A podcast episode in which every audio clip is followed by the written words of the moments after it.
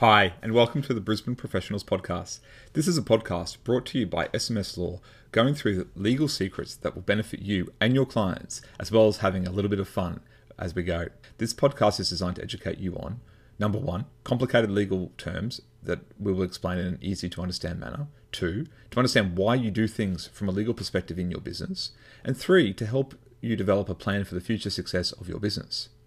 Our mission is to help empower small to medium sized businesses around the world to get access to legal advice so that they can help build their communities and make the world a better place. Did you know that any business owner is on average seven months away from losing everything?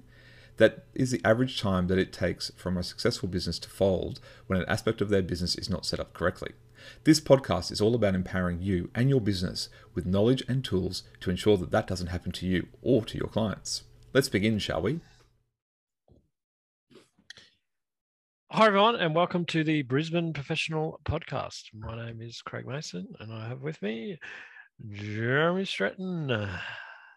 Thanks, Craig. My best uh, boxing introducer thingy that they do. Are we asking nicknames? To get ready to rumble? Is that what we're waiting for? Yeah, that was the thing. We should have nicknames, I think. Um, anyway, uh, moving right along. Uh, today we're talking about investors into your business. Uh, plenty of things to think about when you're when you're deciding on that. Uh, exciting, I guess. It's going to bring some money in and some experience and things like that, but uh, still a lot of things to consider because there are many ways to to do it. And uh, with that, there could be some pitfalls along the way. So plenty of things to think about. Um, and just having a clear understanding at the beginning is is critical when it comes to this. So Jeremy, what is it when you're talking about investor, you know, about their role, how and how they're going to get returns and those sorts of things? Yeah, I think um, this comes back to something that you know I see in the business coaching world all, world all the time, and that's you've got to work out what your goal is in everything that you do, whether it's starting a business, whether it's expanding to a new premises, and it's especially true when you're bringing in an investor. What's the goal of bringing in the investor? What are you trying to achieve? But also, what are they trying to achieve? What do they want from their investment? Where do they see themselves as going with this investment, and what where do they hope to get to with it?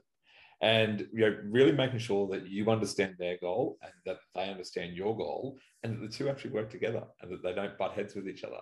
So uh, you've got to make sure that you, you've talked that out and you understand the the goals of each person. And then from that you come come back to what's the role of the investor? What's the investor going to do in the business? You can have passive investors who do nothing in the business except just provide you money and, and the odd bit of advice or you could have someone who comes in and actually runs the business with you who um, could be the CEO or COO or, or you know, someone actually in doing the work. So uh, you've got to talk that through, and that all comes from the goals. It all comes from what everyone's trying to achieve.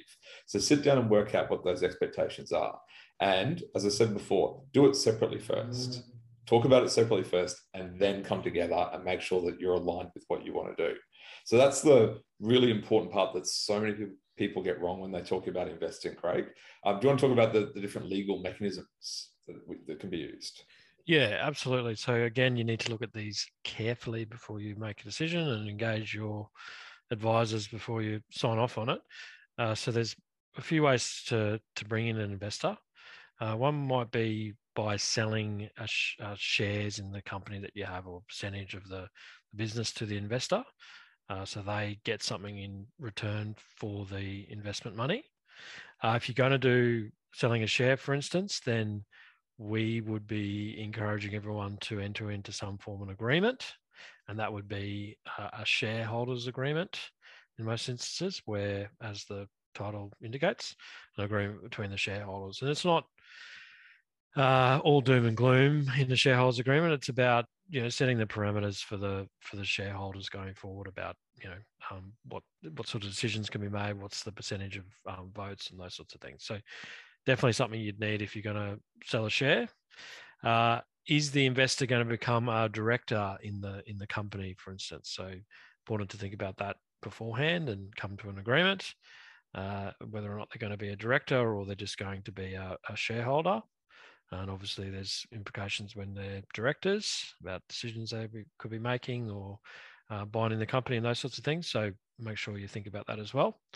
You might uh, think uh, you you're not selling shares in the company. You might do uh, a partnership between, say, your company and the investor um, entity through, say, a joint venture. Uh, again, you'd want a joint venture agreement or a partnership agreement to just govern the relationship between the parties and how it's all going to work. Uh, and that's a way that, say, the joint venture partner might be bringing in um, a property, for instance, or something like that, and you might be a, a, property developer. Say they might have the property, and you might um, develop the the land or build a house on it or whatever it might be. So you see a lot of that in property type um, businesses, uh, but you could do it for other things as well. And then the more traditional way is the seeking of a third party loan to assist um, in the in the expansion of your business or whatever it might be you need the money for. So that will be that they won't uh, normally take shares or anything in the business, but they are going to take some form of security over the company or the business. So they don't get paid for some reason, they'll have um, a recourse against you to to get the money. And if it's a bank, uh, it's likely that uh, you as a director may end up having to uh, sign what's called a personal guarantee. So plenty of things to consider there when you're bringing in an investor. Uh, exciting to get the, the money in, but there are some other things that you've got to think about uh, um, to make sure the relationship uh, prospers from there. So that's you know choosing an investor and the sorts of ways you can incorporate it into the business. As we said, you need to get a clear understanding of all of this before you embark on it. Get the right advice. Talk to your advisors. It's not the time to, to sort of do it on the back of a serviette uh, definitely get some agreements and some and advice along the way. Jeremy, that's it. Anything else you want to add? No, I think that's um, covered it comprehensively for everyone. Indeed, it has. We must have planned it that way. Uh, excellent. Well, thanks for joining us. And uh, if you do like the podcast, which we um, are sure that you do, uh, please rate and review the podcast. All five star reviews are um, welcome. Uh, like us on Facebook, that's SMS Law. Follow us on Twitter. Search for us on LinkedIn. Connect uh, through those platforms. Uh, and uh, yeah, drop us a line, say hello, ask a question. Uh, we really want uh, you know the community to get together and and talk about business and and the professionals within it. So, thanks for joining us. See you next time.